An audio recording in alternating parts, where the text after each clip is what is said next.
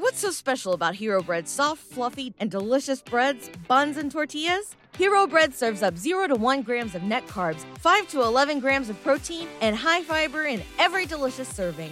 Made with natural ingredients, Hero Bread supports gut health, promotes weight management, and helps maintain blood sugar. Hero also drops other limited edition ultra low net carb goodies like rich flaky croissants and buttery brioche slider rolls. Head to hero.co to shop today.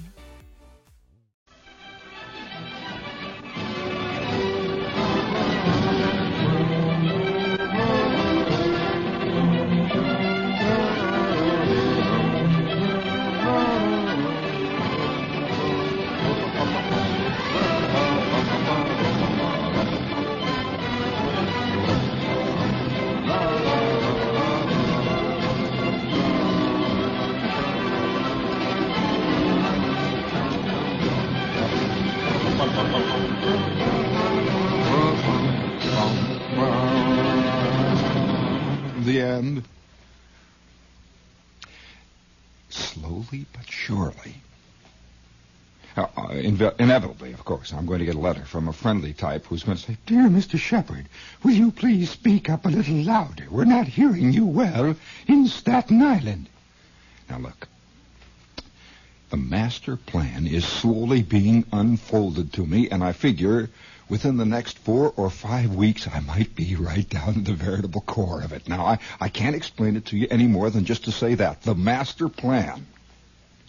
I mean, you know the master plan? That, that the Gordian knot of life? The strange, convoluted puzzle of existence, eh?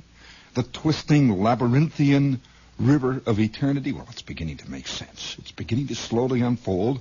And, and uh, not more than 15 minutes ago, I had one of those, those, those startling moments of clarity and lucidity that come to man maybe four or five times in a lifetime. Now, this, this, this problem of the, the moment of lucidity is one that has been bugging people for many years. Have you ever had this sensation, uh, all kidding aside, this, this sensation of walking down the street? It, might come any moment. It might come five minutes before you go to bed. You're brushing your teeth. You're mad. It might come just before you're getting ready to eat a salami sandwich or down an egg cream. And, uh, by the way, I was in a very swank restaurant the other day. One of the kind, you know, that has the, the cordovan leather booths, sort of semicircular cordovan leather booths, and it has these, these waiters who move back and forth with black suits and black looks, carry great big maroon colored menus with them, and sort of lurk in the darkness, and there's quiet music being played somewhere. People, and the guy in the next booth says, I'll have an egg cream, please. oh, gee. you know, in, in spite, I'll have an egg cream. I'll have an, that's like my mother came all the way out. I'll never forget the time I took her to this fancy restaurant. She came all the way out from the Midwest. Do you know what it's like in the Midwest, any of you? Have any of you ever sat down to a, to a meal in the Midwest, in a Midwestern restaurant? Well, here I figured that she had come out of the desert. I was in the East, the Fate East. The, the, the East of Golden Promise. What was it that Thomas Wolfe used to call Manhattan? The enfabled rock. And I was here. I mean, we're all here. You realize how, how, how fortunate we are. We are the fortunate few.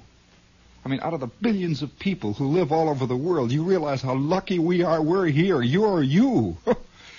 you just think who you could have been. Oh, boy, you break out in a cold sweat when you realize who you, how lucky you are to be so, you know, so real and right. You know, I mean, oh, come on. Let's cut out all the fooling around. Let's admit it. Let's cut the kidding out, huh? Let's cut out all this jazz, all this editorializing, and let's admit it. Here we are. We're us, and by George, we're sure. all right. well, anyway, my mother, living out there in the great inverted bowl of the Midwest, was still in the center of the, the veritable storm eye of the of the desert itself, right out there in the Midwest. I, I guess you don't know what it's like. But sometimes out in the Midwest, night goes on for over four months. And all you can hear is the sound of the natives chewing. And once in a while lowing to one another as they bump on the street corners. And then they move apart and search, search. It's the eternal quest, of course. Oh, by the way, how are you doing in your quest? I mean, you know, the search. Well, uh, this this day came to pass when there had been an exchange of letters, and it had been decided that my mother was going to come out and visit me in the enfabled East. And there were all the preparations were made. A stock of wedgies was laid in. A stock of sequined, tinseled lady gowns were, were purchased and were altered to fit the particular type of tinseled lady that my mother is. All things were done so that the, so that it would be right and real. And finally, she arrived. And the first day, I took her to this this restaurant. Matter of fact, it happened to be an Indian restaurant. you know, well, I'm thinking, what, what is it that she, she, she will like more than anything else? More, the, the least like the Midwest. I took her to this Indian restaurant. Now, I don't particularly dig Indian food. Uh, on the other hand, you know, it's, it's Indian food. There's something about Americans, by the way, that make them just insatiably curious about other people's food. Insatiably curious and vaguely, uh, they feel vaguely inferior to it. You know, there's hardly any place you can go in Europe where they have uh, little American restaurants. Just a little American restaurant where you get a bad hamburger. A genuinely bad hamburger. I mean, bad in the American way. Uh, just no, you don't find them there. There are a few places in Rome. As a matter of fact, you know, there's a rash of places opening up here and there, like, say, for example, in Brussels and Paris and in Rome, called the Californian. But they, they're not at all like, they're not the Californians like here. They just call them the Californian. Somehow California seems to be definitely American to the Europeans. There's no place called the Indianan or the Hoosier, just the Californian. And you go in there, and it's it's strange. It's uh, it's not American and it's not Italian. It's just blah. It's not Californian certainly. And so there is this thing in Americans who, when they feel like they really want to go out and do it, you see, really want to lay it on thick, they go to a foreign restaurant. I don't know what there is to this. Why? Uh, you always feel when you're eating this stuff that you should like it because you're in such exotic surroundings and it's a very special occasions and so you eat it. And I, I remember this moment with my mother. And so we get to this Indian restaurant and they had a big menu all full of curries and one thing and another. I'm sitting there. I'm the I'm the New Yorker now, you know. I would just like to know just just for purposes of uh, my own particular statistics, how many people are living in New York? How many Manhattanites are people who have, let's say, there are they are immigrants from uh, Iowa or from uh, Ohio or from Utah? Millions and millions. You have no idea what a what a terrible lure this place is to people who live outside of this place. And of course, once you're here, you're here, you know, and just like all of mankind, you feel vaguely dissatisfied with it. You just have to, no matter where you are, you're you're going to be you're going to be unhappy. It's it it goes all the way back to original sin. So please don't ask me to discuss that this morning. Why we are unhappy, what is bugging. Uh, that that gets that goes into the next semester, and I don't think the class is ready yet. And so. So here comes my mother loaded with original sin out of the Middle West, you see. And I'm sitting here in the enfabled in the enfabled East in the golden rock of Manhattan, loaded with original sin, both of us, you see. My mother has seniority, however, in the original sin department. I'm just a neophyte working on it. So we go to this jazzy restaurant, and of course it's one of these places with nine dollar cover charge and the whole bit and the Punjabi type uh, waiter comes up with a turban and all. You know, it's going on. He has a long kris. You know, what is it? This long wiggly knife that they carry in their belt, and the whole business. You know, it's all. He, he, Mem Sahib, Mem Sahib. He's bowing from the waist back and forth. And you feel like any minute now the asp is going to show up and Daddy Warbucks and someone's going to get beheaded before this is over. And so we're going through this whole business and he finally brings us a 47 dish curry. You know, what is it? This type of curry, you know, where everything you, little dishes of condiment all over, and you sprinkle egg yolks, and you sprinkle egg whites, and and toasted almonds, and you sprinkle toasted coconut on things, and the the steamed chicken. Oh, we're really swinging there, and all this stuff is piled up. And my mother is is keeping her own counsel. She is not saying anything. She is wearing her tourist wedgies, and she is not opening her trap. And of course, I'm saying, "Oh, isn't this great, Mom? Hmm, boy." Uh, yes, please, more water. Isn't this great, Ma? Hey, how about some water here? Have you ever had 17 dish curry? You need nothing but water. You sluice it down. Hey, Ma, isn't this great? water, please, waiter. And you're eating away there, and the lights are dim, and you can hear Indian music being played from the loudspeaker, and suddenly she says, for the first time, what was really on her mind. I knew something was bugging her. She says, I don't like to put on the dog.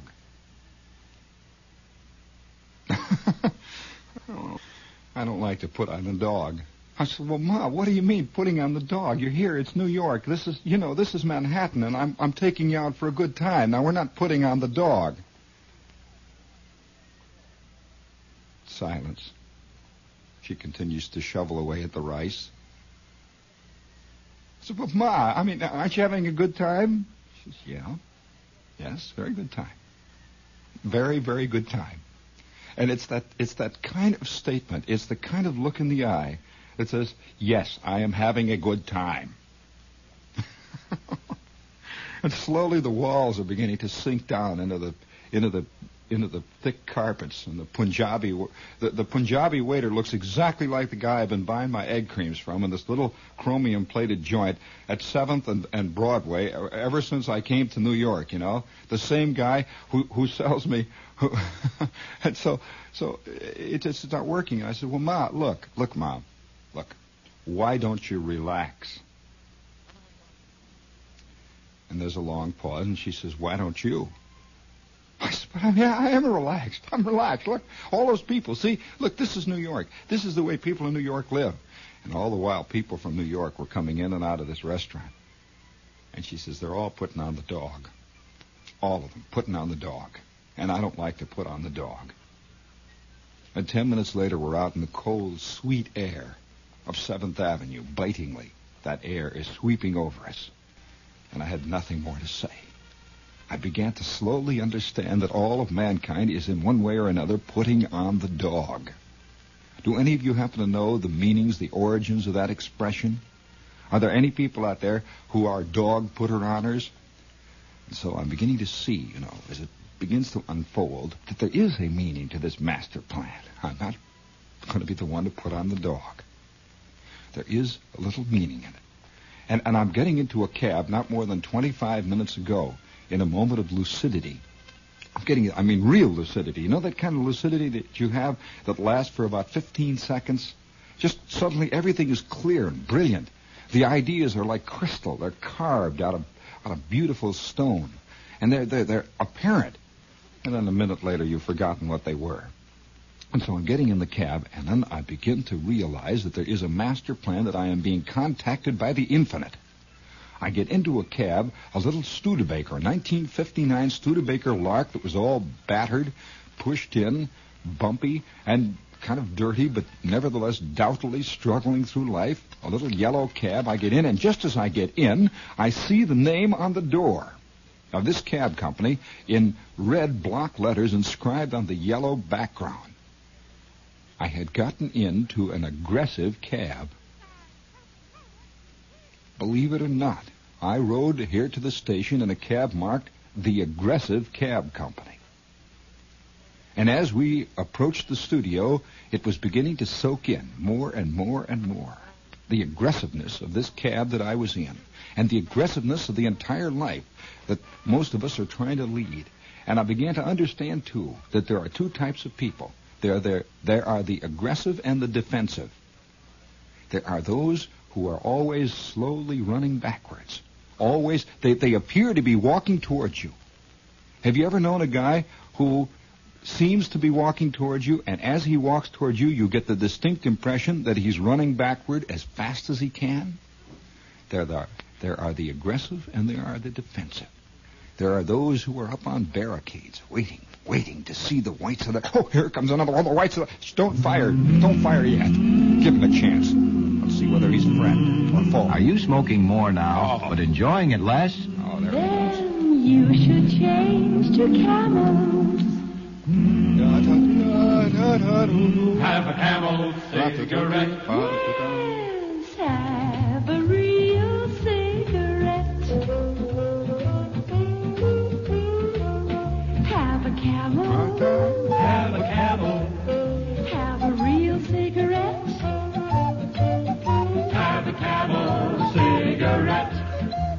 Say, Camel is the best tasting cigarette of all. That's why you get complete satisfaction each and every time you light up. The best tobacco makes the. No, there, there's just uh, there's just nothing I can do about it. I can't I can't help it. I can't go away from it. I cannot retreat from it. Uh, I, I just cannot escape from it. I've tried to. I've tried to. I've tried to, and I can't do it. Uh, what I'm trying to say here, I guess, is in a sense put in another way what one of the writers of letters to me uh, put in his letter a few days ago.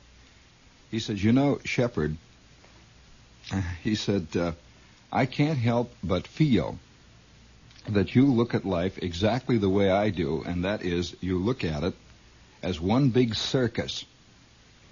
Now, there's nothing wrong in that. Uh, for some reason or other, I have noticed that people who cannot look at life that way vaguely suspect that there is something very deeply wrong with people who do. And they also feel that there is something not quite trustworthy about them. And they're probably right. they are probably right. I, I can't explain it any more than to say that. That uh, there are a few people I have known. I, I know that, that this is one of my problems, that I have tried to become serious about things. Now, when I say serious, I say it in big capital letters. I have tried to become deeply serious about certain things that I have started out to do. And it has never really worked. I, I can't explain this, and I, I've tried to explain it to myself. I've tried to go down underneath the surface to find out why this is, what kind of defense mechanism this might be. you know, I, I know all the psychological cliches about it, but still, and at the same time, it, it is an interesting phenomena. And occasionally you will see a guy who has this look in the eye of the one who, no matter what happens, can't help but see life as though he's sitting in some kind of a box seat. And he's looking out, and it's not a three ring circus, it's about a 10 million ring circus. And there are aerialists, there are guys being shot out of cannons. There are guys wearing clown suits, walking around with little with little dogs. There are chicks uh, hanging by their teeth from long swinging silver chains from up near the top of the up near the top of the tent. There are guys selling popcorn. There are freaks. I mean, the whole business and the whole the whole shooting match, as my mother would say, is a gigantic circus, and we all have a ticket to it. And we are all at one and the same time both audience and participants. Because a circus is nothing, believe me, without, without an audience.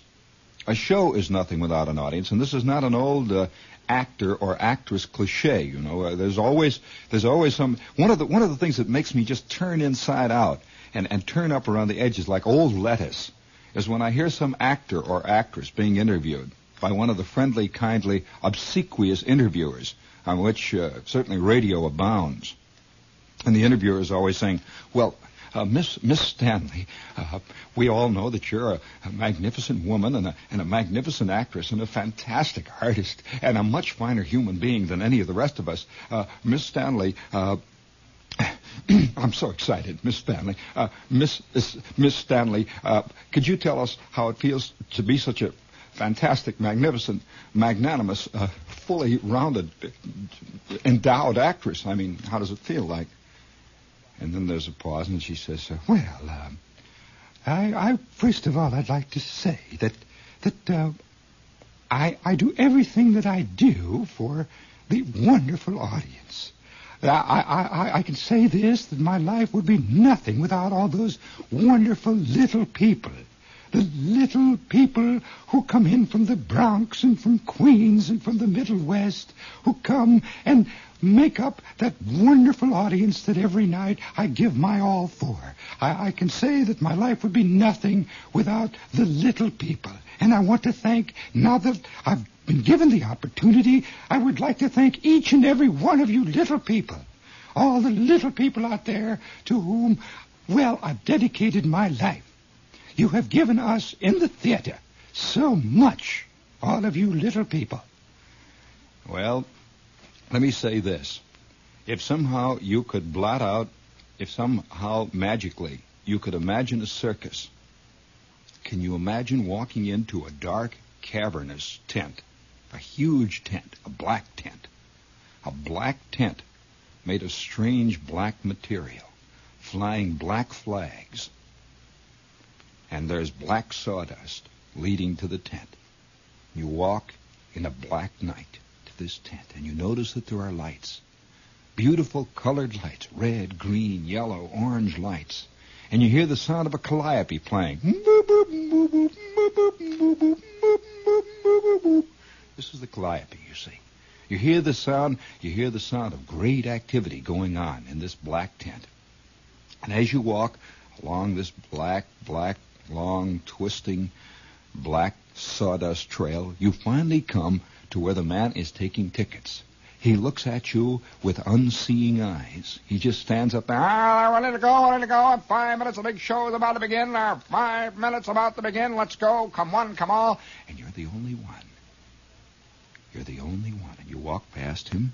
He doesn't even bother to sell you a ticket, nor does he bother to take a ticket. You just know that you don't have to pay, and you walk on through. And you slowly part those canvas doors, and inside is a circus.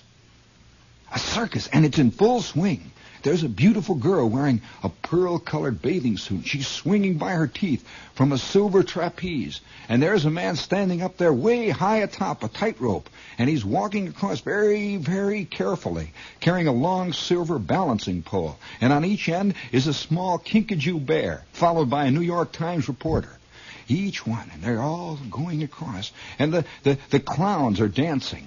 And they're leading little dogs. People are being shot out of guns. Boom and there's no audience.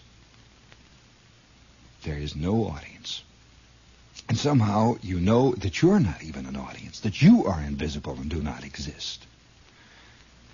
Impossible. Impossible. It's, it can't be, you see. it's a frightening thought, isn't it? It is a frightening thought that there, that there is a show without an audience. And so you see the ludicrousness of this. It is impossible to create the same. It's, it's just like creating an ocean without water. You cannot do it. Can you imagine an ocean uh, or a desert without sand? Just doesn't exist. Does not. A hot day without heat? No. There is no show without those who, who come to see. And that's the way with this fantastic circus of life.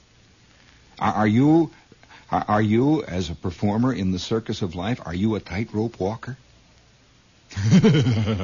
yes, yes. It's getting pretty close to home, eh, Fred? yes, step by step, you put your foot forward. Ah, yes, another one, and down below the band is going. You know, a long drum roll and, and the, the announcer has said, and now Charlie Murchison, daredevil beyond all daredevils, will attempt the death-defying feat that he alone has been able to accomplish. He is going to live the life of Charlie Murchison, a dangerous feat beyond the comprehension of all mankind. Will you please be quiet in the audience? Mr. Murchison's life is one of the most dangerous lives that have ever been lived on the face of this fantastic globe. And now, here he is, ladies and gentlemen, in the center ring, Charlie the Magnificent Murchison. Please be quiet and do not move while this dangerous act is being drawn to a conclusion. The drums start rolling, and you, Charlie Murchison, slowly begin to move, one foot before the other, on the vast tightrope of life. One foot before the other, and you're carrying your back. Is this the type of performer you are? Eh? Or, on the other hand, are you this type of performer? Are you this type of performer?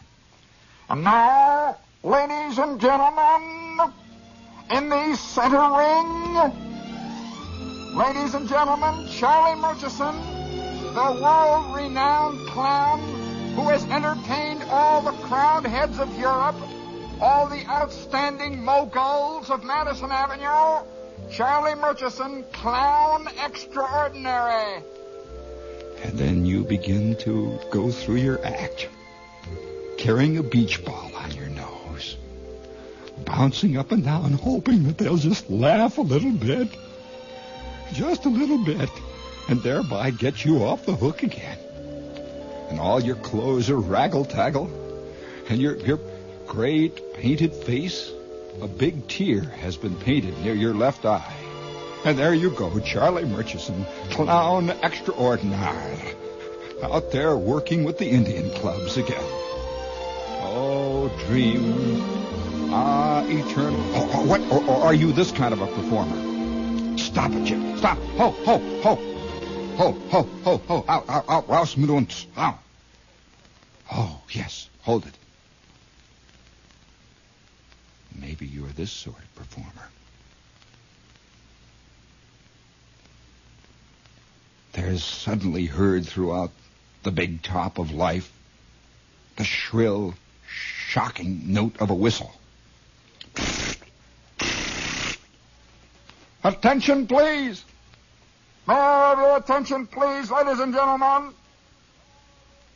Daredevil, Cannonball McAleer, James McAleer, citizen ordinary, will now attempt the death-defying, fantastic feat of being shot out of the mouth of an 88 millimeter cannon, unaided by nets, and unaccompanied by any artificial means whatsoever. Ladies and gentlemen, this particular feat has never before been attempted by any mortal human being in the gigantic circus of life.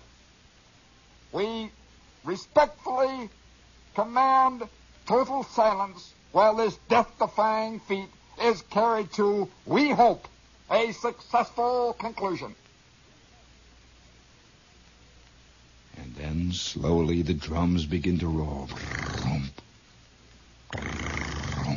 This time in a funeral dirge.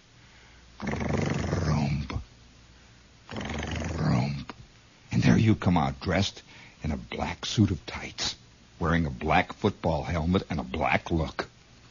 Rump, rump. You stand there before the crowd and you bow graciously as Boris Karloff would bow. To the left, to the right, and to those in the center. With infinite dignity and with infinite sorrow. You are about to give your all. And then several men dressed as a firing squad, dressed in ceremonial fatigues, wearing ceremonial beards, lead you to a platform that leads to the breach of your gigantic cannon from which you will be shot.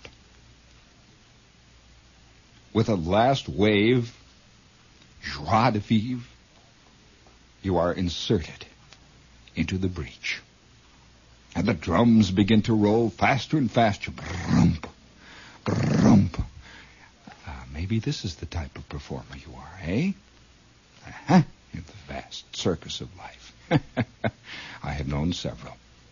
One-shot men. and then, then, and then, then, how about this type? Maybe you are this type.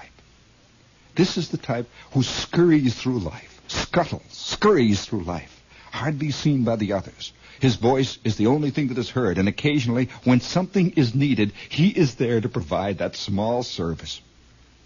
You know, many people retreat from life by being always of service. That's all they are. They, they, they just want to be of service. Just, just let me, let me help. Let me help. That's all. Just, just don't hurt me, but let me help here. Let me, there, there, easy boy. Let me tie your shoes for you now. There, there. Let me smooth your. Hey, this is, this is another type. Scurrying through life. And you, you see them, you see, in this vast circus of life. Actually, you don't see them because they kind of get in the way of the main view. But, but when you need them, they are very handy. They are wearing white hats, and they're wearing white coats, and they have big bags slung around their shoulders, or maybe a big box. And sometimes the bag contains popcorn, other times the box contains fresh hot dogs. Or maybe, maybe a small refrigerator full of beer. And this type is going around, ice cold, ice cold beer here, ice cold beer, yeah, ice cold beer, ice cold, we got an ice cold, ice cold. How many? Uh, two? Uh, hey, would you please pass this uh, down to the down the aisle? Uh, come on, uh, ice cold beer, ice cold beer, ice cold beer. Always opening beer bottles, always passing ice cold beer to others, always trying to make change on the run, and always trying to keep out of the line of vision. Ice cold beer? Oh, excuse me, ma'am. I, I say, I'm sorry, ma'am. Excuse me. Get out of the way, will you, for crying out loud? Get out of my way. I'm trying to see. Can't you see? Ice cold beer, ice cold. Are you this type of performer? Hmm? Hey? And then, then, then there's another type, of course. There's a, type, a very definite type of performer in this vast circus of life who is not even inside the tent, you see. He's not even inside of the thing. He's standing out in front. He's wearing a checkered vest. He's wearing a derby hat. And he is shouting, Five minutes, the big show's about to begin. Five minutes, the big show's about to begin. Hey, everyone, come on, come on. The big show's about to begin in five minutes, five minutes, five minutes, five minutes. Let's go. In five minutes, the big show's about to begin. Hey, hey, hey.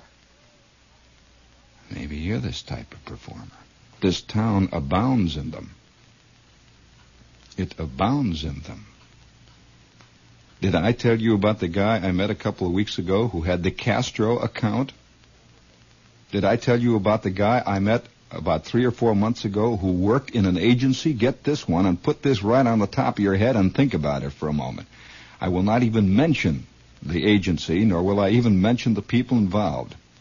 But he worked in an agency that handled the Hungarian Freedom account. Believe it or not. And he told me that the day that the Hungarian Freedom Revolt came up, the reason that all the confusion resulted and ensued was that the account man on the Hungarian Freedom account was out of town on a three day trip to the coast and they couldn't contact him and they didn't know what to say to the Hungarian freedom fighters as they were being shot between the eyes. And I said, What what are you talking about? He said, Well, we had the Hungarian account, the Hungarian freedom account. I said, You mean the Hungarian Freedom account was handled by an agency and it had and it had an account executive who handled it? So of course. Can't you just see the president of the country getting on the phone, calling up his agency, and says, Now it hit the fan. It has hit the fan. Will you please get a hold of Murchison, the Hungarian Freedom Account executive? Hurry up for crying out loud. Either that or the agency man is red hot calling the president and he is saying, look, now look, our business is public relations. How, how much, how much, how much trouble do you think we can get you out of? And so maybe you're one of those performers who is not even somehow involved in life and somehow thinks that life is one vast mercantile situation, one vast market upon which you can only capitalize if your voice is loud enough. Hurray, hurray, hurray, hurray. Maybe you're this type of performer. More and more. And then, then maybe you're this sort. This is another sort entirely. There's another kind. There's another type. And this type usually, usually actually, is, uh, well, let's put it this way. Let's see this type of performer as she enters the ring. The big, the big announcer, the tall, thin man wearing the black cutaway coat and the white, the white high water pants, carrying the whip, wearing the long silk hat, steps to the microphone he says, Ladies and gentlemen, now the world famous bareback rider, Madame Lazaza, the most beautiful world famous bareback rider in all of circusdom, is now set to entertain us in the center ring. And then the band goes and out comes this big, beautiful white Percheron horse with large brown liquid eyes. And there is this chick There is this chick standing on one itsy bitsy toe, wearing this itsy bitsy little itsy bitsy white sequin thing, waving at all the crowd. Hello there, hello. Hello everybody, I'm cute. Oh, hello there. Oh, my school, I'm so cute. Oh, you're so wonderful. And the giant percheron, who is usually a male of one kind or another, quietly galumps around the middle his big brown liquid eyes. Hello there. Ooh, I'm so cute. Hello there. And the band is going.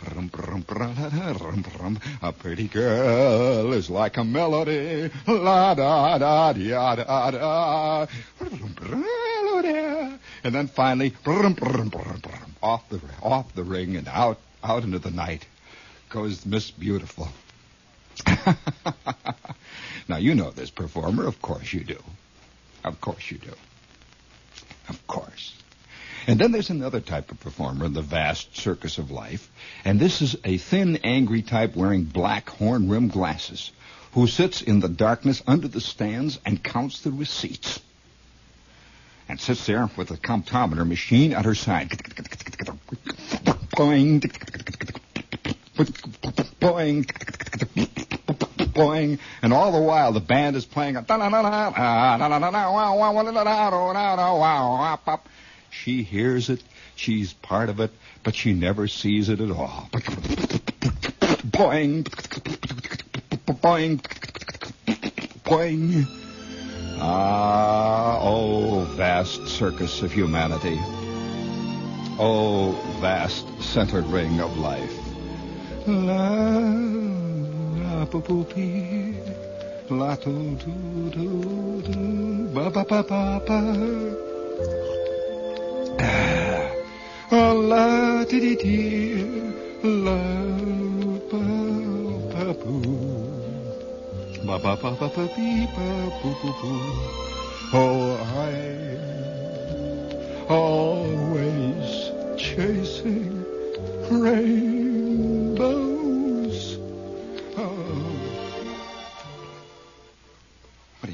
Always chasing rainbows? I know what I'm after. Huh. Oh, yes. Oh, there are other performers, of course. And some of the saddest ones of all. The last, the last clown has disappeared. The last bareback rider has gone into the shadows of the tinsel tent, the tinseled work and sleep tent. And then on the scene come these people in the rumpled clothes. On the scene come these these guys who are vaguely shaggy and these women who are very lumpy, carrying pails and mops. And you see them moving around in the darkness, sweeping up. And you know what they're sweeping up? Sweeping up, hosing it down, working away out there in the darkness. Just working their lives away, sweeping up the mess that everybody else has left behind. Sweeping, grubbling, and, and I would I would venture to say that this is probably the greatest percentage of all. This is the greatest number of all the performers. The sweepers up. Who never they're never even awake when the show is going on. They don't come to work till three o'clock in the morning. Philosophically speaking. The show has long since passed when they pack their simple lunches, their sad, simple peanut butter and jelly sandwiches and apples, and their five cent pies, their pints of, of half cold instant coffee. And they pack it all into their lunchbox and they go off to sweep up, to sweep up, just to sweep up. And these people begin very early in life, you know. In fact, every one of the performers begin early in life. The little one standing on her toes on top of that percheron was doing that at the age of two and being encouraged. Isn't she cute? And all the while she's galloping around the center ring in the living room for whatever frustration she wants to work out. And all the while, the little kid who is two years old is already beginning to retreat to the spot directly behind the potted palm where he is preparing to sell his popcorn. I hope oh, somebody needs a popcorn there or maybe a sandwich. I'll go get it for them, and they won't they won't be mad at me then. I'll I'll I'll, I'll get some I'll get some candy for them. I'll, I'll make things happier. And all the while, some little kid is preparing to be shot from a gun. As he does his only little thing that he can do, and that is stand on one foot on the window ledge three stories above the street. Hey, get him off! What are you? What's the matter with you? For crying out loud, Donald! How many times have we told you to stay off that window ledge? Donald is just preparing to stand on the window ledge all of his life. Donald is prepared to be a one-shot man. But boy, what a shot. That's all Donald is preparing for. And and then, of course, uh, you know, as you slowly grow into your role, the, the, the the externals begin to be fused one into the other until you can hardly tell the girl standing on the bareback horse from the girl down below there. Who, who tries to look like the girl standing on the bareback horse, but who nevertheless is chained eternally to her mental comptometer machine and is eternally counting the eternal tickets, no matter how she dresses. And then, of course, there are three or four or five who inevitably must come out in their raggle-taggle clothes, bouncing a beach ball on their nose even at the age of two. So come on, come on, come on, come on, ahead, ahead, ahead, ahead, ahead, ahead, ahead, ahead, ahead, ahead. The big circus of our life is about to begin. The big circus of life is about to begin. The biggest circus in the history of all the world, the world, the world. Let's go, let's go, let's go, let's go. For just one dollar, one dollar, one dollar, one dollar, one dollar, you'll see the biggest circus, the biggest surprise circus, the biggest wonderful, wonderful surprise circus of all, of all, of all, of all, and you're part of it, uh, sir. Come on, come on, come on, one. Um, how many did you say? Um, one, come on, come on, come on, come on, come on. We'll be back in just 15 minutes. This is WOR Radio, your station for news.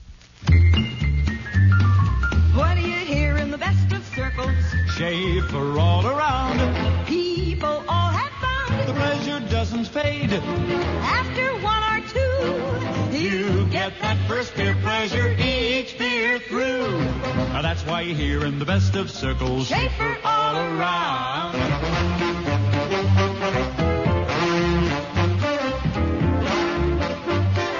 Schaefer invites you to watch the parade of American history at Freedomland, USA. Along with the recreations of great events of our past, Schaefer has been invited to show you as it's brewing in ni- 1842 and as it is today. Come out and see that original Schaefer Brewery, the home site of America's oldest lager beer. And while you're there, pick up an entry blank for the Schaefer My Best Gal contest. It's exciting, easy to enter, and valuable prizes can be yours. Schaefer all around. This is WOR AM and FM New York, owned and operated by RKO General. See the four-star motion picture Song Without End, together with the magnificent stage show, now at Radio City Music Hall. Song Without End. At the WOR time signal, 1 o'clock.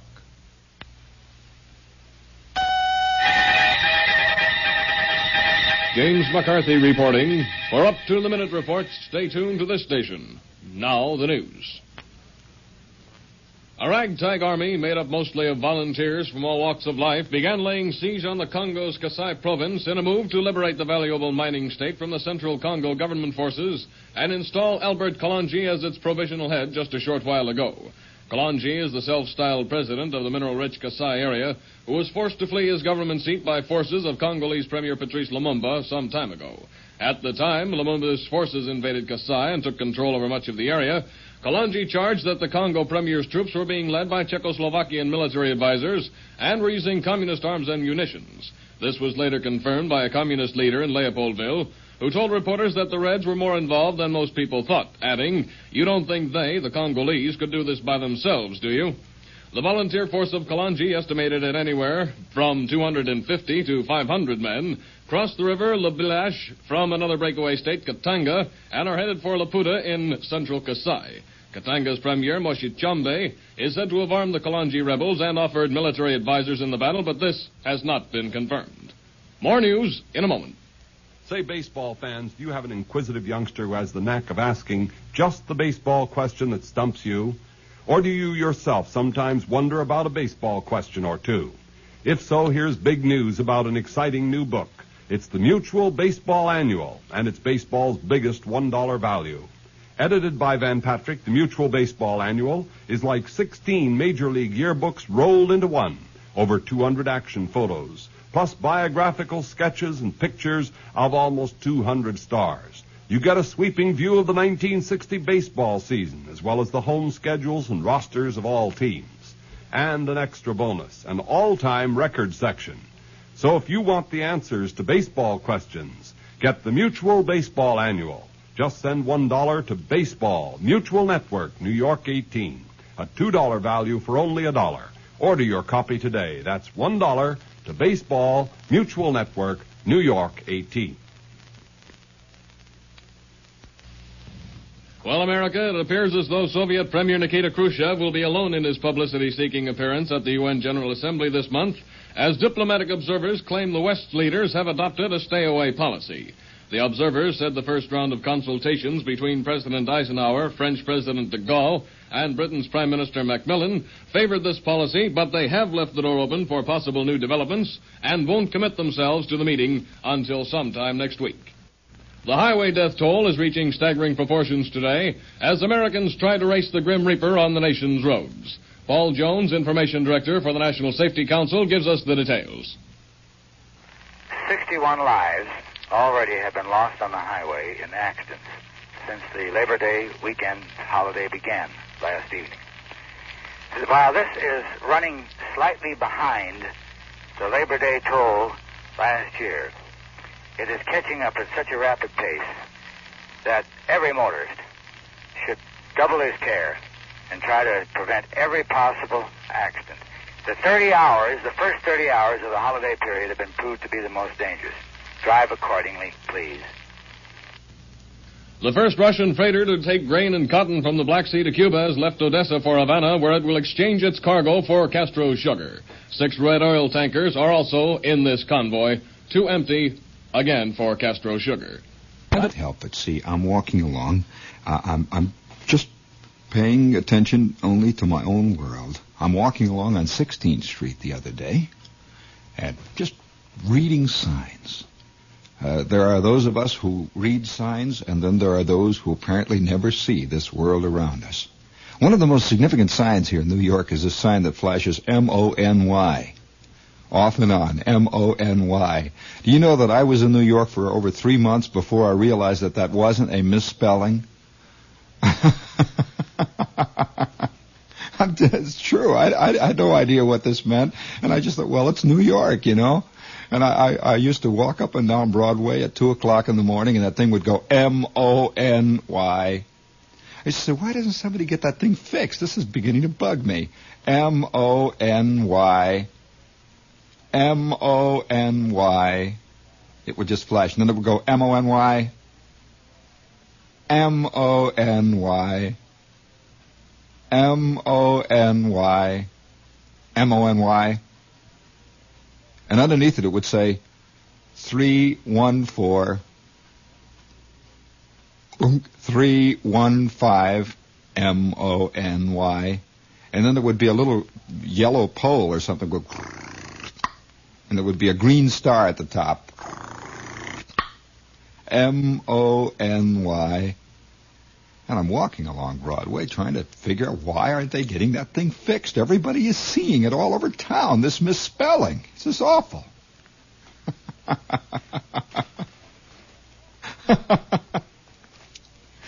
Uh, you know, so, so either you look at it or you don't. You know, I find that most people don't, and those who don't always figure that those who do are a little bit out of their minds. What's this young man speaking about? Well, I'm walking along 16th Street the other day. Madam, how do you feel this one? I'm walking along 16th Street on the west side, and I and I notice in through one of the doorways, you know, the, there's the little ante room or the lobby into one of these office buildings where there's the automatic elevator that goes up and down, and there's this big directory hanging in there with all the little white letters, and it tells where everything is.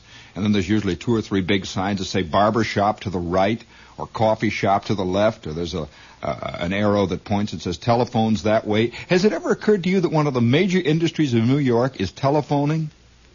Honestly, it really is one of the major industries here in New York City is just plain telephoning.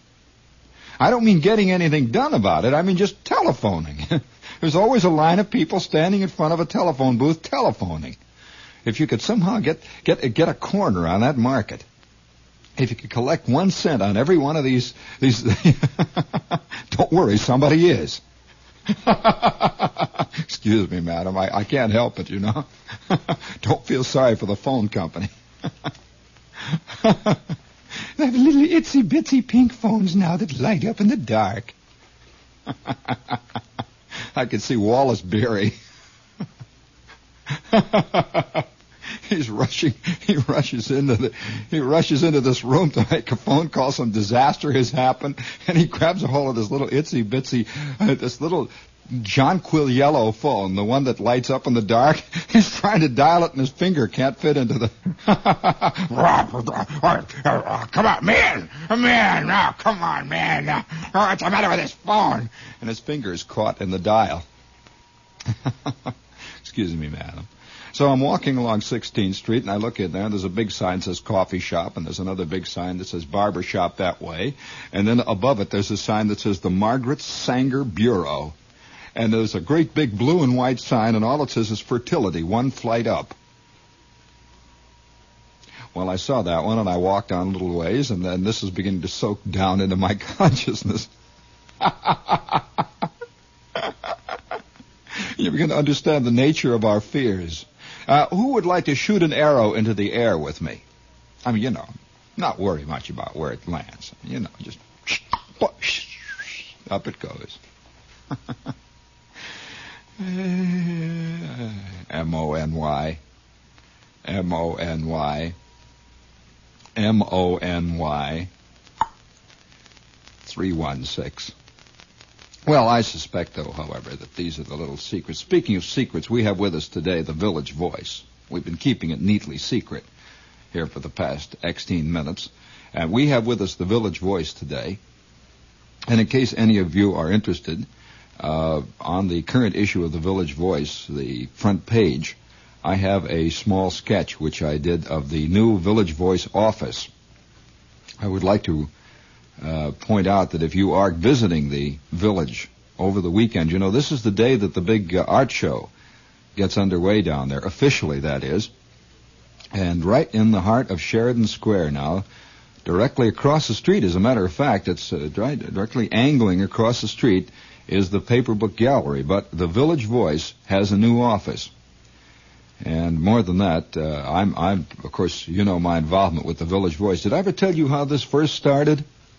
Uh, uh, this is this is something that might be of some interest to you, but it's a strange thing how how a long involved uh, period of your life will begin. Usually, it begins quietly on cat's feet.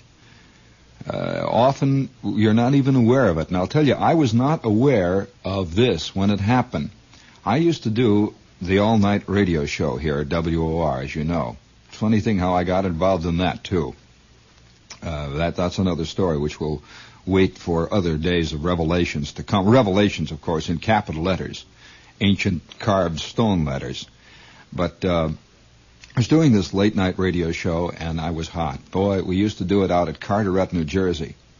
And I don't know whether you've ever worked out there, Jim, but uh, in August or in July, when the Carteret, New Jersey transmitter house has really worked itself up to a lather about two o'clock in the morning when the the heat is laying over the Jersey bogs out there, it is just unbelievably hot in that building with that 50 kilowatt transmitter going and no ventilation at all. And I used to sit out there wearing nothing but a pair of shorts and work all night, just slave all night, trying to dredge things out of my mind, trying to see what was right down there in that dark little. Have you ever read Freud's definition of the id? You know about this little thing? This beautiful definition. I remember when I first ran into it. Uh, I would suggest if you if you're looking up uh, things today, I would suggest you look up Freud's uh, original definition of id. And you will find that there are many poetic overtones to this thing, and it describes that little gray, furry creature that's within each one of us, Jim. That little gray, dark creature, which none of us really know anything about, which has no connection with logic, which has no connection with mores, morals, which has no connection with the learned way of life, but which nevertheless lurks underneath that surface of each one of us, even you, madam. I have no idea what you're talking about. I have no little gray, furry creature living within inside of me, Mr. Shepherd. Oh, no. Well, I'm out there working late, two, three o'clock in the morning, and I'm dealing with this little gray furry creature, the id, the ego, the super ego, and all the rest of the layers, you know, and I'm digging and digging and digging. And out of the darkness, one late night, oh boy, well, it must have been four o'clock in the morning, I got a telephone call from this guy.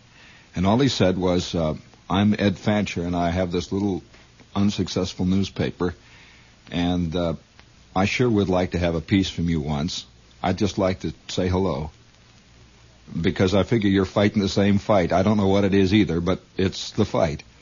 And so a couple of days later, we had uh, we had a we had a cucumber sandwich somewhere, and that was the beginning of all of it. And right now, the Village Voice is one of the most important new journals in America. It really does truly have an international readership and also an international reputation is very seriously read in many of the universities throughout Europe as, a, as an example of a side of America that very few Europeans even know exists. You know, the idea that Europeans have about us is often just people who are concerned with next year's car, who are concerned with last week's big, gigantic movie, who are concerned with what Marilyn Monroe is saying to Yves Montand this week, uh, these are the things which most Europeans think we are deeply concerned with. And I would say, uh, in all fairness, that in large part they're right. But the Village Voice represents a divergent view. And I'm not speaking of a politically divergent view. I'm speaking of a divergent view of the nature of America.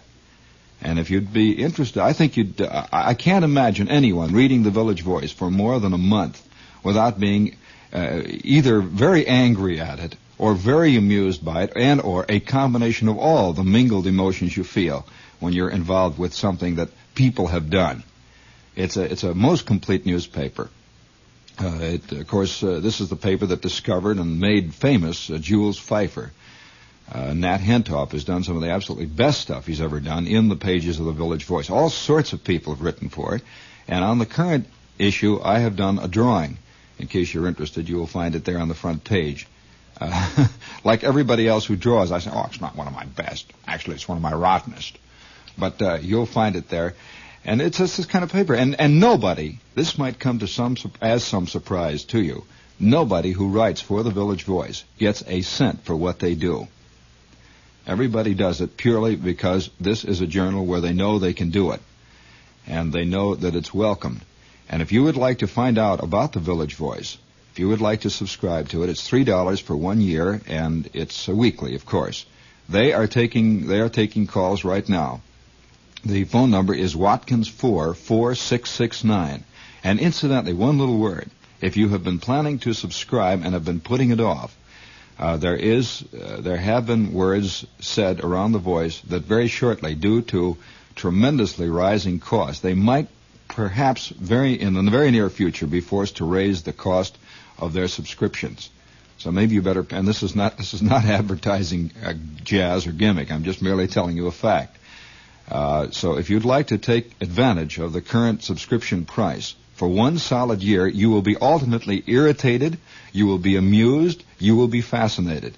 This is the Village Voice. No, no, please out. Watkins four four six six nine is the phone number. WA four 4669. Give them a call right now at the village. And oh, incidentally, if you're living out of town, uh, reverse the charges. It's okay. This, in fact, they want you to reverse the charges, so it's all right. Uh, no matter where you're calling from. WA44669. And oh, incidentally, if you are going off to college, I would suggest that you call them now. Make arrangements to have the voice mailed to whatever school you're going to. They would be glad to do it. WA4 4669 is the number, and they're on duty to take calls right now. And incidentally, you don't have to, you know, just give them a call, give them your name, and they'll start sending the paper to you and bill you for it. WA4 4669. And while we're on the subject of the village, uh, one more note before we get too far afield from that. Uh, this afternoon at 5 o'clock, now listen very carefully, the Paper Book Gallery is opening its newest paper book gallery store. Uh, it is right near the Howard Johnsons on 6th Avenue. You know where the Howard Johnsons is down there on lower 6th Avenue, right at 8th Street? Well, it is about a door and a half to the left of that Howard Johnson's, right down there on 8th Street, right catty corner across from the Nedick's there, right on the, the west side of 6th Avenue. Now listen carefully. I'm sitting down there a couple of nights ago with Marty, and all the guys are hammering stuff up and they're putting up the shelves and so on. I said, Marty, I want to, may I make a request? And he said, what, what? I said, may I make the first purchase? How many times have you walked into a little two-bit diner somewhere and above the cash register there is this little black frame and in the black frame is a dollar bill, Jim? Has it ever, has it ever, has it just briefly, has it ever gone through your mind that you would have liked to have been there to watch the guy make the first purchase or have to have made the first purchase? Has it ever really gone through your mind? Well, I, I, I just couldn't help but say, look, Marty, unless you have lined somebody else up to make the ceremonial first purchase, can I do it? And he says, yeah, yeah, okay. like that, you know, sort of, yeah. And so I said, well, when are you opening? He says, well, we're going to open Saturday because the art show opens Saturday and we want to have it all, you know, all at once. We're going to open Saturday night. So I says, what time? He said, five o'clock. I said, well, will you promise not to sell anything to anybody nor allow anybody in the shop until five o'clock? And he says, yeah. And so we got calling back and forth and now here is the straight dope. I am going down to the paper book gallery, the new one, this is the brand new one on 6th Avenue, which is being opened today. I'm going to be down there at 5 o'clock, and I will enter the store all by myself. I will look over all the assembled goods. I will judiciously select what I wish to select and put down my dollar bill and make the first purchase at the Paper Book Gallery in their new store on 6th Avenue. And I think this is going to be a store that's going to be around for a 100 years. It's a beautiful store. And, and I, I think it's a tremendous. It's it's one of those things. I've always wanted to be the first guy across the new George Washington Bridge. Never will be, you know. I've always wanted. Can you imagine who was the first guy who made it across the Triborough Bridge and who paid the first fare?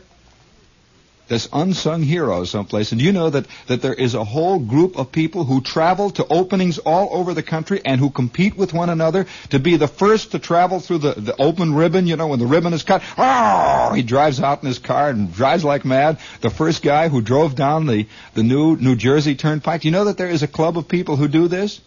And they compete one against the other and they're very well known to each other. You know that there's a new, there's a guy who hasn't missed a bridge opening in America for over 30 years and who has been first across over 20 bridges in America. This is a true unsung hero. He has never been on the Ed Sullivan show. his fame is his own, but by George, he's there, you know. He knows. And, and I'm going to be the first to buy something. Wouldn't it be fantastic? You know what I, I'd love to do? I'd love to walk into the paper, the new paper book gallery, see, and walk all up and down and all the people are waiting for me to make my first purchase. And then I, uh, they're, they're looking in, see, and Shepherd is walking around, and, and the word is getting back. He's in the Kierkegaard section now. Oh, he's, he's looking at Camus now. He, he's over in the dramatic section. Well, what's he buying? He's, he's, he's talking to the clerk now. It looks like he's getting mad. Something's wrong, Fred. He's getting mad. Shepherd's coming back out. He's, he's, he's coming back out. He, he's walking through the crowd. He's on his way to the 8th Street bookstore. Shepherd is not buying anything for the opening purchase at the paper. He's mad. He's. well, anyway, today at 5, now listen very carefully. At 5 o'clock, I am going to be at the paper book bookstore, the gallery down there, and I think it should be a gas. I'm going to make my first purchase, the first purchase ever made in this new store. And listen carefully. Marty Geisler was able to somehow, I have nowhere, no knowledge of where he did it. Now, now don't, don't ruin it. This is WOR AM with FM New York, okay? So Marty has been able to gather someplace 300 copies of I Libertine. These have been off the press, have been off the market since 1956. These are true collector's items. This is the last of the great printing of I Libertine, and, and uh, no jazz. This is a true collector's item, and I think in 20 years this will be one of the great literary curios of our time. He is going to give away to the first 300 people who show up one copy of I Libertine. And I will be on hand, in case you're interested, to throw it in your face with, with the accompanying Excelsior involved. And if you're, in, if you're really interested in this, if you really want to know what all that was about, I think for about 10 minutes or so at around 5:30 I will be on hand to discuss it to anybody who wants to know about it. What really happened in that whole that whole strange uh, thing that developed here in America in 1956. Uh, that will be at the Paper Book Gallery. Now I, I'm I'm I'm telling you there are none of these things around. And where Marty got them, I do not know. He said, I have been able to get 300 copies, and these are the last of them. He bought them from some warehouse someplace. And these are real collector's items, and he will give them away to the first 300 people who come in and merely say Excelsior. He's just not going to hand them out with every purchase, you know. You just got you got to identify yourself. You got to say Excelsior, and you got to have the look in the eye, Dad, or you're not going to get away with it. This is the Paper Book Gallery today at five. Now, this Paper Book Gallery, don't go down to the one on Seventh Avenue. Don't go down to the one on Third Street. It is on 6th Avenue. Just take the subway right down to the 4th Street exit. You know where the 4th Street exit is? On the 7th Avenue line? Or is it the 6th Avenue line? What is it? IRT. That's it. Just get off. Get off at the 4th Street or the NYU exit. Just get off. Uh, they sometimes call it the 8th Street exit, but it's the 4th Street exit. Uh, yeah. Yeah, there's about nine different signs down there, but it's most generally called the 4th Street exit. Just get off and you'll pop out above ground. You'll be at 6th Avenue and 8th Street. And there, right next to the Howard Johnson, will be the paper book gallery. And I will be there with my hot buck in my hand, to make the first purchase. You know, this, this, uh, I don't believe that historians generally record the kind of history that really is the history of a people. Uh, I think little things like this thing that's happening tonight at the Paper Book Gallery. These are the things that most of us are really involved in. These, these strange little surrealistic situations. And I have a feeling that something surrealistic is liable to happen tonight at the Paper Book Gallery. Oh yes, they're going to have a ribbon, a specially selected ribbon across the door. The ribbon will be very carefully cut by a very carefully selected listener. And all of us will charge in and, you know, the first guy will steal the first book. The first first fist fight will break out, and, and the whole mess, you know, the whole mess will start and will go on endlessly then, from hour after hour after hour. The whole business of business has. Can, can you imagine the first? I'll tell you, one of my friends, you know, there's so many unrecorded things. One of my friends at the University of Pennsylvania, who's a famous anthropologist, got back from from the great Amazon basin. And uh, he had made a, a discovery and is now writing a paper on it. And he says it's one of the most important discoveries yet involving the very dimmest, the very beginnings, the very, very, the, the, the itsy bitsy seedlings of mankind, the beginnings of all of this mess. I mean, the whole thing. It led to everything. All of it. There are these two guys sitting on the shores of this antediluvian lake. La- it later became known as Lake Titicaca. Lake Titicaca. You know that do you know that I'm walking just parenthetically I have to put this in. I'm walking along on the east side up around 78th, something like that, 75th or something, way over on the east side, 2nd Avenue, I believe it was, at 3.30 in the morning, three days ago. And all the stores along there are black. They're closed. All kinds of little antique shops and places where they sell uh, appliances and one thing and another. And right in the middle of, a, of the block is a store that is not only wide open, the lights are lit in there, the doors are open, and people are going in and out. At 3.30 in the morning, what kind of a store do you think it was? Well, I'll tell you. It was unbelievable, and I'm telling you the truth. This is what it was. The, the lights were all lit, and I saw that store. I was walking downtown. You know, I was I was coming from the uptown side, and I see this store. I thought, well, is this an all-night bakery or an all-night restaurant or what is it? You know, and I just kept seeing it, and I I, I sidled over across the street to be on the side, and I saw the people going in and out. People were really going in and out at 3:30 in the morning, and there was a bright light bulb hanging there in the window. And I get to this store, and what do you think it is? There's a great big sign printed in this awful red print with yellow outlines with a strange looking zodiac uh, superimposed with stars and moons and all sorts of black hands and everything all over the window. And it says, Madam Titicaca, hand reader, palmist, advisor. Madam Titicaca, hand reader, palmist, advisor. she was doing an all-night, 24-hour-a-day rushing business. I'm telling you the truth. And, and you could see these people going in and out of there. What were they being advised on at 3.30 in the morning? Well, of course, I'll tell you this. At 3.30 in the morning, this is the time when we all need advice. This is the, this is the dark night of the soul. When you lie in your bed and you look up at that dark ceiling and once in a while a little beam of light will cross it as a car makes the big bend around the big tree. And you lie there and you say, I wish, I wonder, oh, the master plan. Lake, Lake Titicaca never knew such a world. Well, Madam Titicaca knows exactly what she's about. Palmist Reader Advisor. You imagine yourself sitting in there when all of a sudden she gets a call from the State Department? I'm just, you know, I can't help it. And so these two guys are sitting by the shores of Lake Titicaca. One guy was named Charlie, as far as my friend can ascertain. It was the early version of Charlie. The, the, the way it was really pronounced is unpronounceable to the modern, uh, the modern tongue.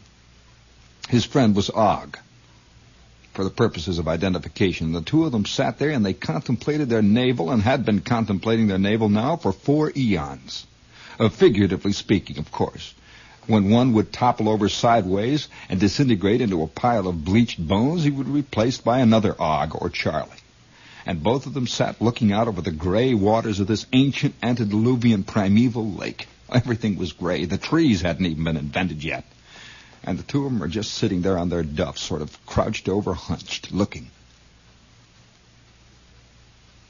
Once in a while, a little gray vapor fog would rise out of the center of the lake. And occasionally Charlie, who was the taller of the two, would go down to the shores of the lake itself, pick up a few clams, and come back, knock them together, and the two of them would sit and enjoy some little necks very ancient little necks, and both in and out of season. They were that type. And they both sat there and looked. Until one day it happened. No one knows quite how or why it happened, but it did. Charlie goes down to the shore of the lake, picks up three or four clams, comes back, kneels down with a cracking of his ancient knees, and begins to devour a little neck. Og sat there respectfully waiting for his share. Just waiting. Nothing happened. Charlie devoured another little neck clam. And finally, Og, unable to contain himself any longer, nudged Charlie in the lower floating rib with his elbow. Charlie said nothing, but very carefully, very deliberately, and very Uh, intriguingly, shall we say, opened his third little neck directly under the nose of Og. And there it lay, that succulent morsel of primeval flesh, ready to be devoured, ready to be enjoyed. Charlie said nothing, but quietly he sipped the juice from the succulent third clam and just sat and waited. Finally, Og could contain himself no longer. He reached out for the clam. Charlie moved it out of his grasp by a fraction of an inch. Just moved it back a little bit. Uh, uh, uh, it was the first advertising scheme. Og reached further.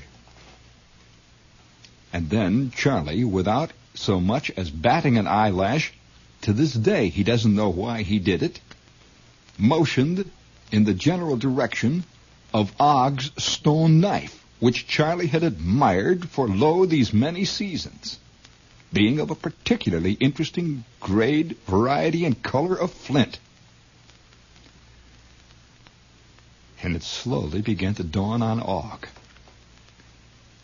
He moved backwards a little, down on his haunches. You see, it was well known that between the two, Charlie was the much better clam digger than the other. He was he was talented. Og leans back on his haunches and contemplates the infinite for a split second, and without thinking twice, he made that first fatal move. Talk about the apple. Ho, ho, ho. He reached down, pulled out his flint knife, immediately handed it over to Charlie, and made a grab for that succulent morsel of quivering little neck flesh. and that's how it all started. Charlie tucked Og's knife in his belt next to his stone knife and went down to the shore and began to lay in a larger stock of clams. He was waiting for the crowd to arrive. And that's how it all began. Isn't that a fantastic discovery? Wait till this one hits the pages of National Geographic. Wait till Life does an editorial on our ancient primeval friends about that one. Do you know what this led to? It's led to the paper book gallery opening at 5 o'clock tonight, me going down there to make the first purchase. It's led to the Ed Sullivan Show. It's led to politics, fistfights, and gunfire of all nature, of all qualities. The unrecorded history. Speaking of unrecorded history, what are they going to say about us a thousand years from now? I mean, really, what are they going to think of us? What are they honestly going to think of you and us together, aggregate, in this vast circus of life? Oh, oh, oh, the American dream. Oh, the American mission. Oh, the dire, the dire, dire, dark broodings and the thoughts that lurk deep in the soul of man. I can remember sitting outside that radio when I was a kid. I'm forever blowing bubbles. I am forever dreaming dreams. I'm forever chasing rainbows. I am forever chasing rainbows. Only an American could have written that song. And I'm sitting out there listening to my radio when I'm a kid. Crouched next to the Crosley Peter Pan model. Believe it or not, our Crosley radio of that period had inscribed in thin, etched gold leaf lines the figure of Peter Pan. And Peter Pan is blowing his flutes and his pipes. And out of my radio comes this phrase. Am I the am I the only one that heard this? Please, one person tell me. Tell me. Did anyone else hear it?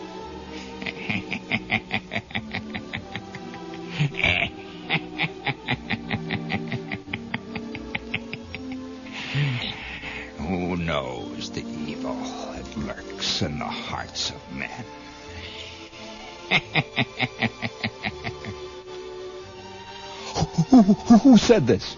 Come on, wake up in there. One of you, Ed, somebody. Who said that? You didn't hear it, did you? Uh-huh. None of you know what I might have said, and I'm not going to be the one to tell you. I did just exactly what you're writing on your log that I didn't do. now, come on. Did anybody else out there hear that? Who knows? The evil that lurks in the hearts of men. And I am nine years old, sitting out there. I am right in the heart of my Bobbsey twin stage. I have just graduated from Raggedy Ann and Raggedy Andy, and I am just beginning my Wizard of Oz period. I had not yet encountered a true humbug. Who knows what evil lurks in the hearts of men?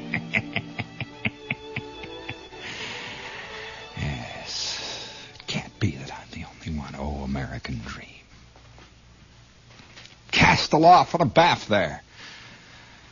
Oh, Please set that back, Jim. Set that back. I've got to, I've got to do it again. Set it back. Just give me about 30. See, there's nobody, nobody remembers that. Who knows what evil? Listen, who knows what, what, what idiocy lurks in the hearts of men? Who knows what insanity lurks there just below the surface? But then again, on the other hand, who can make the statement that thus is so and so is thus? Robert, listen to this little note that I clipped out of the New York Times. Robert Hilly Hill of Fellowship on Sunday afternoon paid off a bet made during deer season with Frederick Fritz Miller of Indian Mills at the Buckshot Deer Club in Indian Hills. I'd like to point out something. I'm always a little leery of people who between their first name and their last name, there is a name that is in quotes. Fritz, Bucky, Freddy, Harold. Hill bet the club would get seven deer, and Miller bet they wouldn't. The loser was to push the winner in a wheelbarrow from the clubhouse to Tumble Inn, a distance of over three miles. The club got six deer. Hill, the pusher, was dressed with short gunning pants, plaid shirt, and blonde wig. Miller wore gunning clothes with an aluminum foil crown matching the aluminum foil covered wheelbarrow. The wheelbarrow had an aluminum foil covered canopy, but the wind blew it off in the field and upset the wheelbarrow so that it had to be taken off to continue the trip. They were allowed two short stops along the way, for guess what? The entire three miles was pushed in a wheelbarrow by a man wearing an aluminum foil crown, pushing a man in a wheelbarrow wearing a blonde wig because they only shot six deer this year instead of the seven that had been wagered. A truck accompanied them on the entire trip, furnishing music by Sonny Jennings and his cowboy musicians. All of them wearing six guns and ten gallon hats. Nineteen automobiles loaded with cars and people followed to witness the event. Must have been some religious thing that had to do with a sacrifice to the great God of the forest plenty. They only got six deer instead of seven. Only in America. Only, only in the sweet dream. Kill it!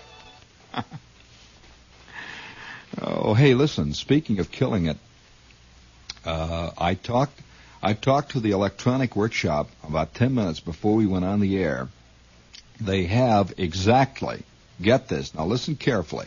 They have just three, three, just three hi-fi systems left that are to be shipped out to whatever college or wherever it is that you want this thing to be shipped within the next week. This is the last week that this system will be on sale at the Hi-Fi Electronic Workshop. I'd like to tell you briefly, in case you missed the previous program about it, I would like to tell you what this is about. That the Electronic Workshop down on 8th Street in the village, about six months ago, decided that what was really needed in the high fidelity field was a compact, true high fidelity component system that could be bought, could be purchased uh, within the price range of these ridiculous portable or these ridiculous package quote hi-fi systems or hi-fi sets that people have been paying out good money for and regretting ever since. In short, they put together a very special kind of a high fidelity system. When I say system, I mean separate high quality components, which are all put together, all ready to run. All you have to do is plug in about three little plugs, and you will get with this system complete instructions on how to do it. Now, this system uh, sells within the price range. It actually sells for about half of what you'd spend for a mediocre television set.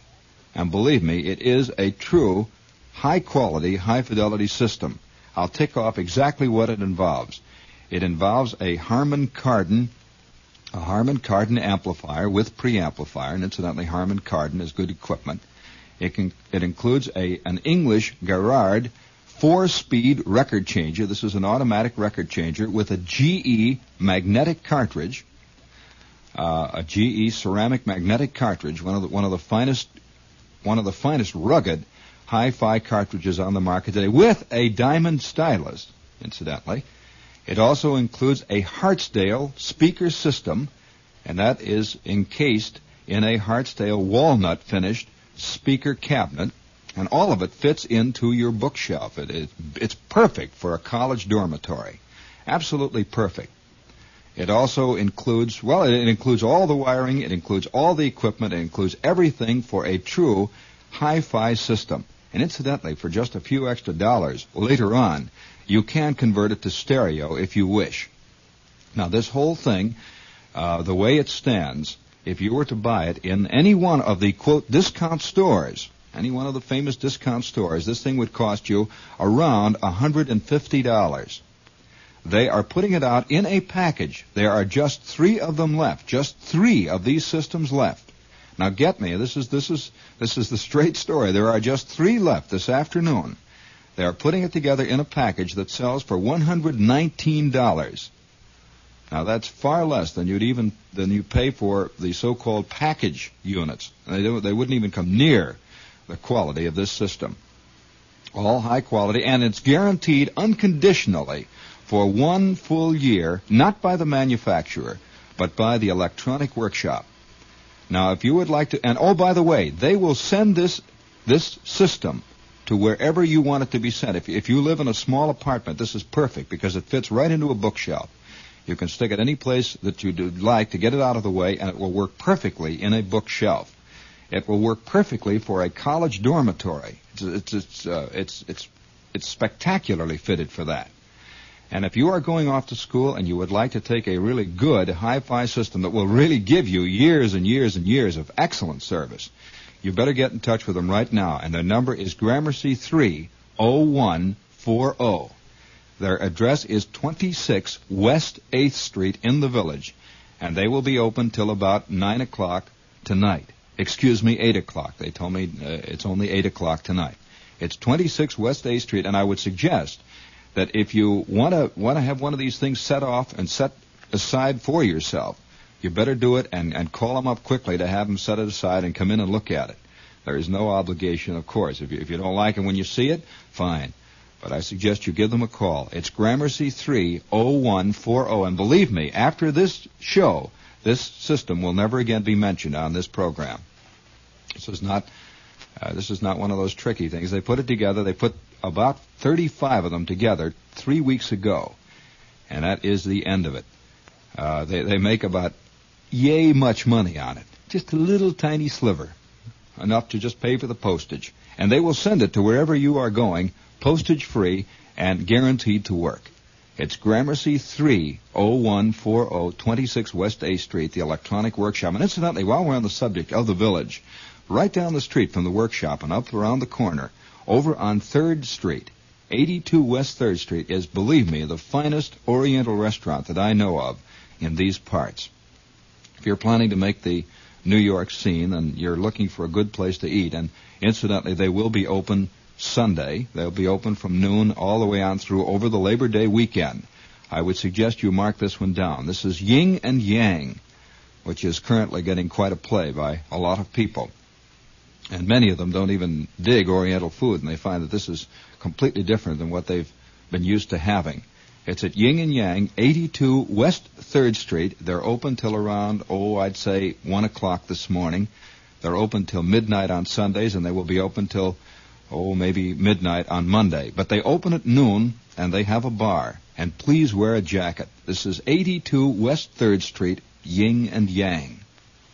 Is the name of the organization there. And speaking of organizations, you know, it's it's a funny business about organizations.